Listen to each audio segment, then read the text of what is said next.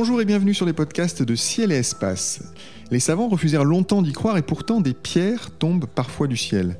Objet de culte ou simple mine de fer à ciel ouvert selon les époques et les cultures, flamboyants bolides parfois considérés comme une menace, les météorites sont aussi de fabuleux objets scientifiques qui recèlent une partie du mystère de nos origines.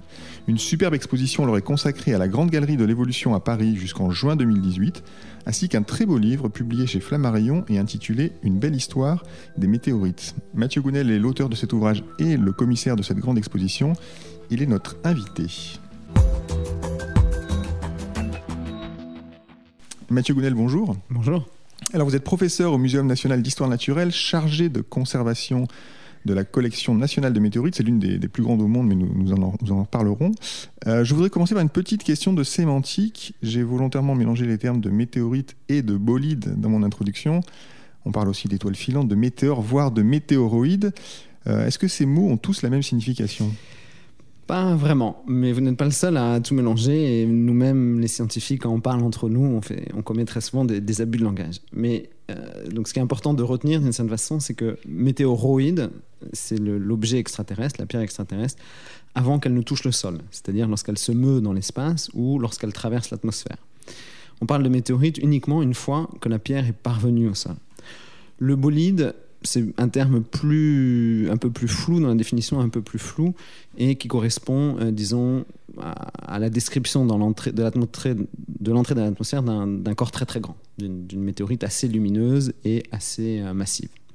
Pour ce qui est des étoiles filantes, les étoiles filantes ne sont rien d'autre que euh, la trace lumineuse abandonnée par des petites poussières extraterrestres, des micrométéorites qui sont en train de rentrer dans l'atmosphère terrestre. Donc il y a un lien de parenté entre tous ces termes, mais ils ont chacun leur signification assez, assez précise. Euh, dans l'exposition, vous distinguez d'ailleurs euh, les chutes de météorites, euh, donc celles qu'on a vues tomber, des trouvailles, celles qui sont découvertes longtemps après leur chute. même parfois très longtemps, je pense qu'on pourra y revenir. Est-ce qu'on sait à peu près combien il tombe de météorites par an sur Terre? Oui, on, a une idée. Donc ça dépend de la taille. Hein. Plus les objets sont petits, plus ils sont nombreux. Donc ce qui domine très largement le, flux de, matière extraterrestre sur Terre, ce sont les poussières, ce sont les micrométéorites. Et il en tombe, il en arrive environ 20 000, 25 000 tonnes en haut de l'atmosphère. Il en parvient sous forme de poussière 5 000 tonnes au sol. Donc ça veut dire qu'à peu près euh, les trois quarts sont volatilisés. Et puis, pour ce qui est des objets plus massifs, pour ce qui est des météorites, disons de la taille d'un ballon de handball, euh, on en a environ 5000 par an. Donc 5000 météorites euh, d'environ 1 kg par an, ce qui correspond à 5 tonnes. Donc vous voyez, c'est bien moindre, le nombre de pièces, disons, macroscopiques, est bien moins élevé que le nombre de micrométéorites de poussière. Alors ces, ces, 5000 euh, macroscopiques, est-ce qu'on les retrouve? On, en retrouve. Donc certaines météorites, effectivement, on peut les voir tomber. C'est ce qu'on appelle les chutes. Euh, c'est assez rare. Il y en a entre 5 et 10 par an. Euh, et il n'y a aucune façon de le prédire. C'est tout à fait soudain, inopiné, et il faut juste que quelqu'un se trouve là euh, au moment de, la chute de la météorite. Ensuite, il y a des météorites que l'on trouve par hasard, c'est ce qu'on appelle les trouvailles. Soit on les trouve par hasard, vraiment par hasard, donc il y a des gens qui ont pu en trouver euh, au cours d'un pique-nique, c'est le cas de la météorite de Bouvante, qui est une des premières météorites qu'on expose au Muséum national d'histoire naturelle. Il y a une météorite qui a récemment été trouvée à Paris, à Drouot, dans une malle. Euh, euh, dans une malle qui était mise aux enchères. Donc il y a des, tas de circonstances qui peuvent être assez insolites et, dont on, parle dans l'exposition. Et puis il y a des campagnes de recherche systématiques de météorites dans les déserts. Les déserts chauds, euh, comme le Sahara ou l'Atacama, ou les déserts froids, comme l'Antarctique. Et la raison pour laquelle on va dans ces déserts chauds, c'est que les temps de survie des météorites dans ces déserts sont beaucoup plus longs que euh, dans n'importe quel autre endroit, que dans des régions tempérées. Et donc, ça veut dire que si on va dans, dans le désert d'Atacama, par kilomètre carré, on va trouver peut-être 10 000 fois plus de météorites que si on faisait une campagne de recherche systématique je ne sais pas, dans la Beauce euh, ou dans le Gers. Alors euh, qu'on soit dans le, dans le, dans le désert euh, ou, ou, en pique-nique en France, comment, comment on va reconnaître une, une, météorite? Parce que on le dit, ce sont des pierres qui tombent du ciel. Moi, une pierre, c'est une pierre pour moi. Donc, une pierre est une pierre, mais toutes les météorites, lorsqu'elles arrivent au sol, lorsqu'elles sont fraîchement tombées, sont recouvertes d'une croûte qu'on appelle une croûte de fusion qui est la trace de la combustion, de la fusion de cette météorite euh, dans l'atmosphère. Donc quand un, caillou extraterrestre, un météoroïde rentre dans l'atmosphère à hyper vitesse, de l'ordre de 70 000 km/h, eh bien, euh, euh, ce météoroïde va échauffer l'atmosphère, va être également échauffé en retour, il va fondre, sa surface extérieure va fondre, et une fois au sol, cette surface fondue va se refroidir, et on va retrouver une fine pellicule noire autour, autour de la pierre, et c'est vraiment comme ça que l'on peut distinguer les météorites fraîchement tombés. Ensuite, cette croûte de fusion, au cours du temps, a tendance évidemment à se, se désagréger, euh, et là, la majorité des météorites peuvent être reconnues par un certain aspect rouillé, puisque la majorité des météorites contient du métal, euh, contrairement aux roches terrestres, hein, du, fer à l'état métallique. Et euh, ce fer rouillant, on peut, on peut le reconnaître les météorites grâce à cet aspect rouillé. Il y a des chutes qui ont été très importantes dans, l'histoire des sciences, et vous le racontez à la fois dans votre livre et dans l'exposition. L'une des plus importantes a eu lieu en France, euh, près de la ville de l'Aigle, c'est dans l'Orne. Est-ce que vous pourriez nous raconter euh, cette histoire incroyable de la chute de l'Aigle? Bien volontiers, c'est une histoire euh, chère à mon cœur. J'aime beaucoup cette, cette, météorite. Donc on est en 1803. Ça fait dix ans qu'il y a une controverse qui fait rage dans toute l'Europe savante à propos de l'origine des chutes de pierre. Donc en 1794, Chladni, un savant allemand, propose pour la première fois, avec des une argumentation extrêmement étayée, que euh, les pierres tombées du ciel existent bien et qu'elles ont une origine extraterrestre et qu'elles peuvent nous apprendre des choses sur les autres mondes. Il faut vraiment mesurer la, disons, la rupture épistémologique que propose, que, propose Clany, euh, puisque pendant tout le XVIIIe siècle, les savants étaient très sceptiques à l'égard des chutes de pierres pour de multiples raisons. Tout d'abord, il n'est pas du tout évident, si on y songe un instant, que des pierres puissent tomber du ciel. Enfin, quand on lève la tête vers le ciel, on voit beaucoup de choses, mais on ne voit jamais de pierres. Euh, donc, c'est pas si évident que ça. Et ensuite, souvent, les, témoins des chutes de pierre étaient, euh, et sont probablement encore, euh, dans beaucoup de cas, des cultivateurs, des paysans.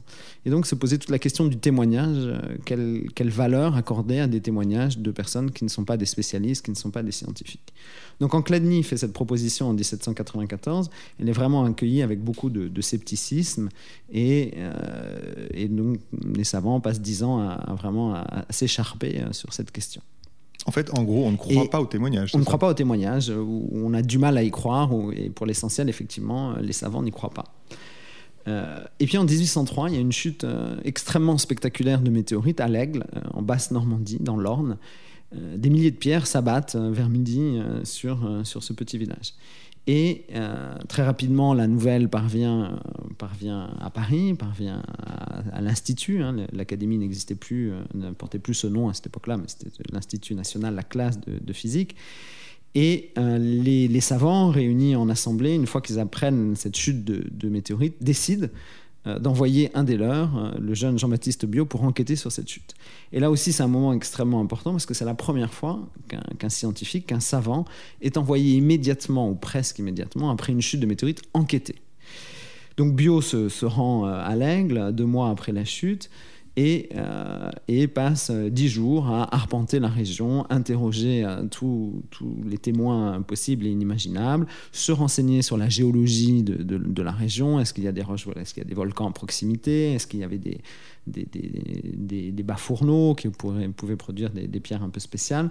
Et donc il fait toute une, enquête et il rentre à Paris au bout de dix jours et prononce, il lit un rapport assez rapidement devant l'Académie et dans lequel il conclut qu'il est bien tombé des pierres à l'aigle. Et toute son argumentation est à la fois, porte à la fois sur euh, ce qu'il appelle les causes morales, c'est-à-dire qu'il met en évidence que tout le monde racontant la même chose, cela ne peut être que la vérité, et ce tout le monde recouvre des personnes d'âge différents, de classes sociales différentes, de sexes différents, et cette espèce de récit commun euh, qui, finalement lève cette ambiguïté euh, concernant le témoignage. Et puis ensuite, il, apporte également des, disons, des preuves physiques, puisque il fait remarquer que il n'y a ni volcan dans la région, qu'il n'y avait pas d'orage du tout, parce que à l'époque, certaines personnes disaient ah les météorites sont des pierres volcaniques ou sont des pierres de tonnerre. Enfin, il y avait des tas de, d'interprétations possibles. Il lève toutes ces interprétations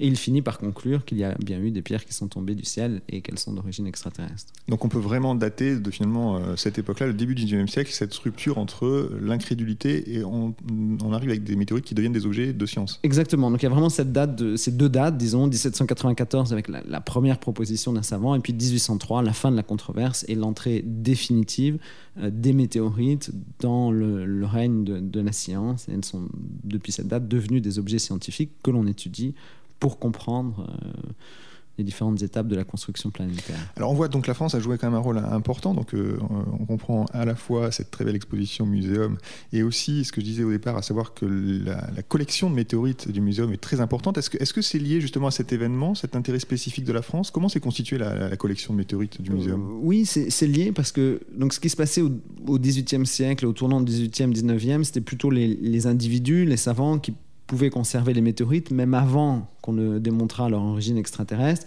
Et au XVIIIe siècle, elles étaient conservées dans des cabinets de curiosité, euh, voilà, par des, savants ou des collectionneurs. Et puis, euh, assez rapidement, ils ont fait des dons euh, au muséum, qui a été créé exactement à la même époque, hein, en 1794. Euh, et, c'est ainsi que, petit à petit la collection s'est constituée. Et puis elle s'est beaucoup enrichie aussi au 19e siècle euh, en raison d'une politique scientifique extrêmement euh, volontariste, à la fois sous, la monarchie et puis en particulier sous le Second Empire.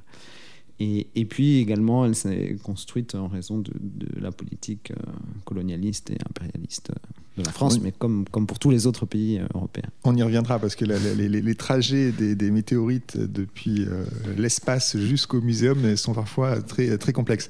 parlons quand même des, belles pièces que vous exposez dans cette, à l'occasion de cette exposition. Est-ce que vous avez un, un, faible finalement? Vous les connaissez toutes forcément par cœur. Euh, est-ce que vous avez une ou deux météorites qui... Oui, bien sûr, j'ai plusieurs faibles. Euh, donc il y a la météorite de l'Aigle dont on a parlé euh, déjà, puisque j'ai pas mal travaillé sur justement toute cette histoire.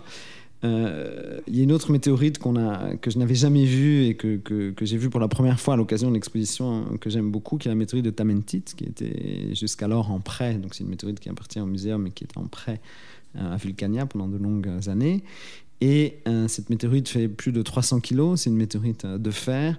Euh, et donc déjà, elle a une forme très, impressionnante. Ça ressemble à une espèce de cerveau. On observe ce qu'on appelle des régmaglyptes, qui ressemblent un petit peu des, des empreintes de pouces formées lors de l'entrée de la météorite dans l'atmosphère. Et puis il y a une très belle légende qui, est attachée à cette, à cette météorite. Et donc cette météorite a été trouvée en Algérie. Euh, à proximité d'une oasis, et les, les, habitants de cette région disaient que la météorite, euh, lorsqu'elle est tombée sur Terre, était faite d'or, euh, que les hommes se disputant, elle a été transformée en argent, et puis que les hommes continuant à se disputer, les dieux ont fini par la transformer en fer, qui a une certaine valeur, d'autant plus qu'il s'agit de faire extraterrestre, mais quand même beaucoup moins intéressant euh, que l'or euh, ou l'argent. Donc j'aime aussi beaucoup cette, cette, histoire. ce qui est frappant d'ailleurs, c'est le rôle qu'ont pu jouer les météorites, justement vous en parliez, hein, dans, dans, dans, la culture, en particulier dans l'Antiquité. Le, le, livre comme l'exposition mettent en évidence deux usages qui sont très intéressants, qui sont parfois d'ailleurs mêlés. Sont à la fois des objets de culte à certaines époques et aussi des objets finalement de, la matière première pour la fabrication euh, d'armes ou de bijoux. Euh, il y a un cas qui est quand même qui fait évidemment rêver, euh, c'est l'histoire de la dague de Toutankhamon. Est-ce que vous pouvez nous, raconter la, spécificité de cet objet? Oui, donc cette, cette, dague, qui a été retrouvée dans le sarcophage de Toutankhamon, hein, vraiment au flanc du pharaon. Donc c'était probablement sa dague, son poignard personnel. Euh, eh bien, cette, dague, son, sa lame est faite en fer météoritique et son manche en or. C'est un objet extrêmement euh, précieux. Et euh, on n'est pas certain, mais peut-être il aurait été offert à Toutankhamon par un, roi, un roi ami. Et toujours est-il que la... Alors on est en 1350, la métallurgie du fer est embryonnaire, donc ils avaient déjà probablement du fer d'origine terrestre. Donc la présence de cet objet euh, dont le fer est extraterrestre, indique très probablement que euh, la nature extraterrestre du fer lui conférait une valeur particulière et que probablement sa possession euh, offrait aux détenteurs de la dague une force, une puissance particulière. C'est étonnant quand on réalise que finalement, euh, donc euh, les Égyptiens, euh, mais aussi, je crois, au Moyen Âge, il y a eu des chutes en France, notamment très importantes. On a vu des, pierres tomber. comment on peut expliquer que finalement, ce que ce qui semblait être acquis, à savoir qu'il y avait vraiment des pierres qui tombaient du ciel, ce savoir a pu disparaître ou en tout cas être remis en cause, et il a fallu redécouvrir finalement ça quelques siècles plus tard? Oui, c'est effectivement extrêmement intéressant. Euh, donc effectivement, pendant la haute antiquité, les, hommes devaient savoir que ce fer provenait du ciel, puisque donc non seulement ils l'utilisaient et il, était révéré, donc ce n'était pas pour rien. Euh, les Égyptiens avaient dessiné un, hiéroglyphe qui voulait dire fer venu, euh, venu du ciel, donc c'était clair pour eux. Euh, en 1492, il y a eu effectivement en, Alsace une chute très spectaculaire à Ensisheim, qui a été observée par de très très nombreuses personnes. Et, à l'époque, effectivement, il n'était pas du tout remis en, le fait que ça tombe du ciel, que des pierres euh, puissent tomber du ciel, n'était pas du tout remis en question. Et l'interprétation qu'on en faisait était tout simplement différente de celle qu'on en fait maintenant. Donc, dans le cas d'Ensisheim, cette chute a été interprétée comme un prodige, comme un signe divin. Euh, qu'il s'est agi d'interpréter, que les savants de l'époque ont interprété comme un, signe de Dieu. Et d'ailleurs, ils ont encouragé euh, le, seigneur du lieu, Maximilien de Habsbourg, à partir en guerre contre les Français. Bien lui en a pris puisqu'il a gagné, alors qu'il était à 1 contre 10, donc euh, ça veut quand même bien dire que les... Les pierres tombées du ciel, c'est pas n'importe quoi. Voilà, ça, ça rigole pas. Et, et, donc effectivement, après, après, on parle beaucoup moins à l'âge classique, on parle beaucoup moins des, des météorites. Euh, c'est l'âge un petit peu des cabinets de curiosité, justement, euh, des pierres de tonnerre. Et elles sont assimilées comme à d'autres curiosités. Mais les, savants ne, s'en occupent pas du tout, ou très peu. Et, et au XVIIIe siècle, il y a comme une espèce de blackout. C'est-à-dire presque c'est presque un tabou. Il y a très très avant ce livre de Clany dont je parlais à l'instant, euh, il y a très peu d'articles scientifiques qui sont peu lus, personne n'en parle. Et je pense que c'est parce que les savants étaient tout à fait embarrassés par ces pierres tombées du ciel, justement à cause de cette question du témoignage, euh, et puis parce qu'ils étaient dans ce moment très particulier où une classe sociale nouvelle euh, s'inventait, où des principes censés guider la réflexion scientifique étaient en train de s'inventer, un principe de de rationalité. Et les savants étaient terrorisés à l'époque à l'idée qu'on pu les, confondre avec, avec justement des personnes superstitieuses, avec des paysans ou, ou, les prendre pour des charlatans. Ils étaient vraiment très soucieux, disons, de cette, de cette image et de leur identité. C'est un moment où l'identité scientifique est en train de se forger. Et donc, ils sont très chatouilleux sur cette question. Et, à cause de ça, ils passent à côté des pierres tombées du ciel. Donc c'est extrêmement intéressant. Euh, puisque c'est pour des raisons qui ne sont pas nécessairement mauvaises, euh, mais qu'on peut comprendre d'un point de vue sociologique et politique, qu'il rate euh, l'identification d'un phénomène naturel. Alors, on s'est beaucoup rattrapé depuis, puisque une fois que, l'intérêt scientifique des, météorites a, été reconnu, elles ont pris beaucoup de valeur dans, nos sociétés il y a cette histoire incroyable de spoliation euh, euh, des Inuits avec euh, cet explorateur qui est allé donc récupérer une grosse météorite de fer que les Inuits utilisaient comme, comme mine, c'est ça? Exactement. Donc les, les Inuits n'avaient pas inventé la métallurgie, mais ne pouvaient pas vraiment, puisque pour faire fondre du fer, enfin pour faire fondre un minerai riche en fer et ensuite le transformer en fer métallique, il faut une source de chaleur. Et au Groenland, comme ce sont des conditions extrêmement difficiles, il n'y a pas de bois. Donc euh, la métallurgie était impossible, ils étaient très isolés.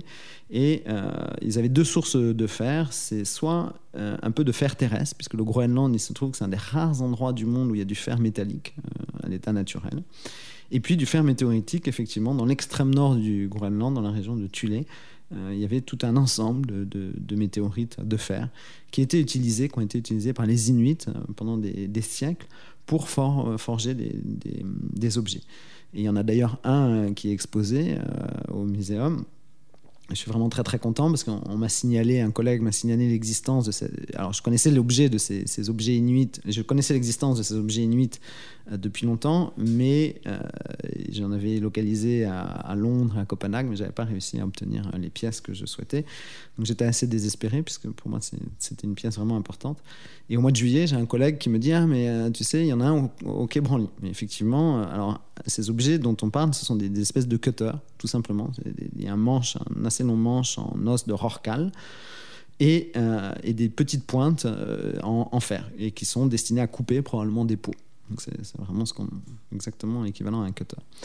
Donc, donc, il y avait effectivement un objet de cette sorte au Quai Branly, mais on n'était pas certain. Il n'avait jamais été analysé. Il était dans les collections, pas exposé. On n'était pas du tout certain qu'il soit en fer extraterrestre. Donc il a fallu faire deux choses très rapidement lancer une demande de prêt et puis euh, lancer une demande d'analyse de cet objet. Et il y a un mois exactement, c'est-à-dire seulement trois semaines avant l'ouverture de l'exposition, j'ai pu analyser cet objet avec un, collègue et euh, on a pu montrer que, en tout cas, deux des, petites dents étaient en fer météoritique. On a obtenu le prêt du, du Quai Branly, qui ont été très, très gentils, puisque notre demande est arrivée quand même assez tardivement. Et cette pièce a été installée euh, la veille euh, de l'ouverture au public. Donc j'étais absolument Donc on peut exposer de ces fameux outils forgés à, à, partir de ces météorites. C'est d'ailleurs la météorite dont on parle ou c'est une autre météorite? Voilà, et donc il a été forgé cet outil à propos d'une de, ces météorites euh, dans la région de Tulé ou dans la région du, Cap York. Euh, qui était exploitée par les Inuits et qui, comme vous le, disiez, j'ai un peu dévié, a été euh, confisquée par le célèbre explorateur américain Perry en 1897, donc, qui, qui qui a échangé, qui s'est fait communiquer l'emplacement de ces météorites, qui était un emplacement secret, puisqu'elles avaient à la fois une valeur d'usage et, comme vous le disiez, une, valeur symbolique également. Et, donc, il s'est fait communiquer l'emplacement de cette météorite en échange d'un fusil, je crois, un vulgaire fusil, et, il, les a, il les a emportés. Mais ça n'a pas été sans peine. Hein. Il a mis deux ans à pouvoir, euh, plusieurs expéditions à pouvoir transporter la plus massive de ces météorites, qui faisait 30 tonnes tout de même. Et puis, lors de son retour euh, à New York, à, bord d'un navire qui s'appelait The Hope, eh bien, euh, il a eu quelques difficultés puisque la boussole du navire pointait en permanence vers la météorite et donc il a véritablement voyagé déboussolé. Alors, euh, vous parlez d'une météorite de, 30 tonnes, et effectivement, euh, il y a des photos dans, votre ouvrage, ce sont des, objets très, très importants. On comprend évidemment, quand on imagine que cet objet vient du ciel et qu'il a percuté la Terre, euh, le danger que peuvent représenter ces pierres aussi. on sait aujourd'hui, je crois que c'est quasiment certain, que c'est une météorite qui a causé l'extinction des dinosaures il y a 65 millions d'années, pas que les dinosaures d'ailleurs. donc, évidemment, la question qu'on pose à chaque fois, c'est est-ce que c'est dangereux et quelle est la fréquence de ces événements catastrophiques? Donc heureusement pour, pour nous, entre guillemets, euh, plus les corps extraterrestres sont massifs et plus ils sont rares. Donc un corps de la taille de celui qui a causé euh, ou participé à l'extinction euh, crétacé-tertiaire il y a 65 millions d'années, sa fréquence est environ tous les 100 millions d'années. Donc, ce sont quand même des événements extrêmement rares. Donc, on a 40 millions d'années devant nous, c'est ça? Alors, ça ne marche pas exactement comme ça, puisque, effectivement, ce sont des statistiques, comme vous savez. Euh, mais disons qu'en moyenne, il en tombe tous les 100 millions d'années. Donc, il peut y en avoir euh, deux à la suite, et puis il n'y a rien pendant très longtemps. Mais toujours est-il que c'est extrêmement rare euh, et, donc que, que l'on ne court pas de risque à l'heure actuelle, d'autant qu'il euh, y a quand même une surveillance du ciel et que des corps de la taille, par exemple, de 10 km, comme, comme était le, bolide qui a, qui, a, mis fin au règne des dinosaures, euh, il n'y en a pas du tout euh, de menaçant à l'heure actuelle. Si d'aventure on observait un objet qui se dirigeait vers la Terre, est-ce qu'on aurait un moyen de, de, de l'éviter, de le dévier, de le détruire? Pour le moment, il n'y a pas véritablement de méthode euh, bien, disons, bien mise au point qui permette de dévier ou de détruire un objet extraterrestre. Il y a, il y a des, projets, il y a des idées, euh, mais il n'y en a pas euh, qui a abouti. ensuite, encore une fois, il n'y a, a, pas du tout péril dans la demeure, puisqu'on n'a aucun objet menaçant à l'échelle de plusieurs siècles. D'ailleurs, dans l'exposition, il y a un petit jeu qui, vise à faire comprendre tout ça. C'est un jeu pour deux joueurs où il y a un astronome vigie qui surveille euh, le ciel et puis ensuite euh, son voisin, une fois qu'il a détecté un astéroïde potentiellement menaçant, son voisin qui doit en calculer la trajectoire et justement évaluer le, risque. Et, on conclut également euh, qu'il s'agit de ne pas avoir peur. D'ailleurs, vous, voulez donc, on l'a bien compris, les météorites ne vous font pas peur, au contraire, elles vous intéressent beaucoup et euh, on comprend pourquoi. On sait maintenant aussi que les météorites ont, probablement joué un rôle, en tout cas, elles sont une fenêtre sur le passé euh, du système solaire, en particulier de la Terre. Euh, elles reviennent de temps en temps dans l'actualité scientifique comme éventuellement précurseurs des, des, océans, terrestres, ou bien on parle aussi d'origine de la vie. quel est l'état de nos connaissances à ce propos? Les météorites sont vraiment des, archives de notre euh, passé le plus lointain. Sont des, objets. Donc, la plupart des météorites viennent des astéroïdes. Les astéroïdes, ce sont euh, des corps rocheux, disons, entre 100 mètres et des centaines de kilomètres, qui se trouvent dans la ceinture d'astéroïdes entre Mars et Jupiter, et qui se trouvent être des restes de la construction planétaire. C'est-à-dire, il faut bien comprendre que la Terre est une est une planète extrêmement active géologiquement. Toutes les roches terrestres ont été remaniées un très très grand nombre de fois et toutes ont perdu la mémoire de, leurs origines. En revanche, les météorites, les astéroïdes dont proviennent les météorites, eux, euh, sont des corps qui ont assez peu évolué euh, depuis leur, euh, leur, formation, pour la plupart d'entre eux, et ont conservé un petit peu les conditions les, conditions originelles de la formation planétaire. Donc c'est vraiment pour ça que les météorites nous intéressent. C'est un petit peu comme si vous voulez, comme des gravats de, la construction d'une maison qui ne se serait jamais terminée. Et donc, donc on a un petit peu toutes les étapes euh, finalement qui, entre nos mains grâce aux météorites. Et, donc, et pour ce qui est de, de la vie, de l'origine de la vie, effectivement, on, a, on a souvent envie d'associer les météorites à l'origine de la vie. Je pense qu'il y a deux idées importantes qu'il qui, faut avoir en tête. Euh, la première, on n'a jamais découvert de traces de vie, euh, disons, actuelles ou fossiles dans les météorites. Il y a eu il y a eu un canular à ce propos, je crois d'ailleurs. Il y a eu plusieurs annonces hein, dans, dans, dans, dans l'histoire. Euh, les deux plus spectaculaires, euh, il y en a une en dans les années 1960, où des scientifiques américains ont cru euh, avoir vu des, des éléments organisés, disait-il à l'époque, dans la météorite d'Orgueil. La météorite d'Orgueil est aussi une de mes météorites favorites. Elle est tombée en France en 1864. Elle se trouve avoir une composition chimique très proche de celle du Soleil. Euh, elle est très riche en matière organique, elle viendrait peut-être d'une comète. C'est vraiment une des météorites les plus emblématiques. D'ailleurs, on, lui a donné une très belle place dans l'exposition. Et donc, des scientifiques américains dans les années 1960 euh, ont, annoncé avoir découvert euh, des éléments organisés dans cette météorite. Il s'est rapidement avéré que ces éléments organisés n'étaient rien d'autre que des pollens bien terrestres qui avaient été mélangés, voire même introduits dans la météorite peu de temps après sa chute. Donc ça, c'est une des premières annonces. Et la seconde, euh, plus récente, en 1996, là aussi, des scientifiques américains de, de, la NASA ont annoncé avoir trouvé des vers fossiles dans une météorite martienne. Donc l'annonce a évidemment fait très rapidement le, tour du monde, a propulsé les météorites sur le devant de, de l'actualité, puisque l'annonce en plus a été faite à l'époque par le président des États-Unis lui-même, Bill Clinton.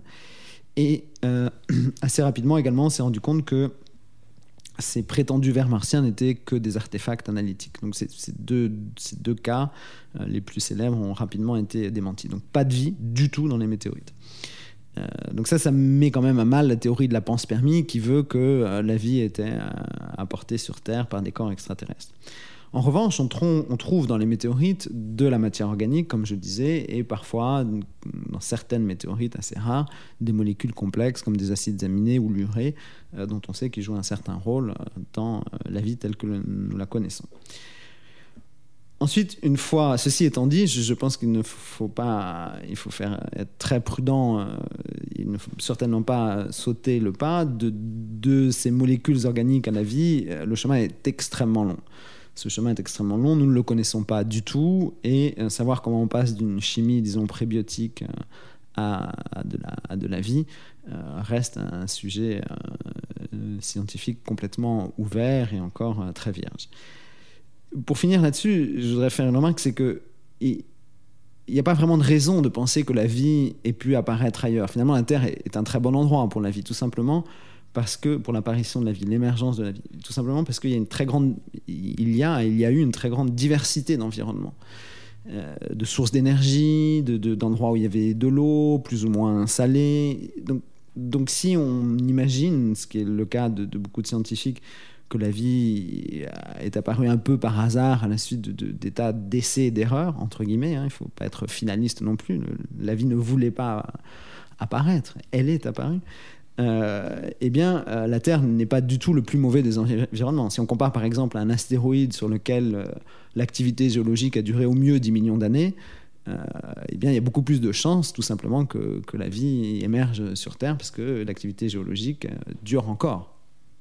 Donc un très bel endroit pour forger et pour fabriquer la vie, et peut-être des météorites et des astéroïdes comme des éléments, un peu de sel, un peu de poivre, on va dire. Exactement. Euh, les, météorites font partie de l'histoire de, la Terre et ont apporté certains des ingrédients euh, euh, nécessaires à la vie, mais, ça c'est le cas partout. C'est-à-dire que sur Mars, il y a eu aussi des, chutes de météorites riches en carbone, qui probablement les mêmes que celles qui sont tombées sur Terre.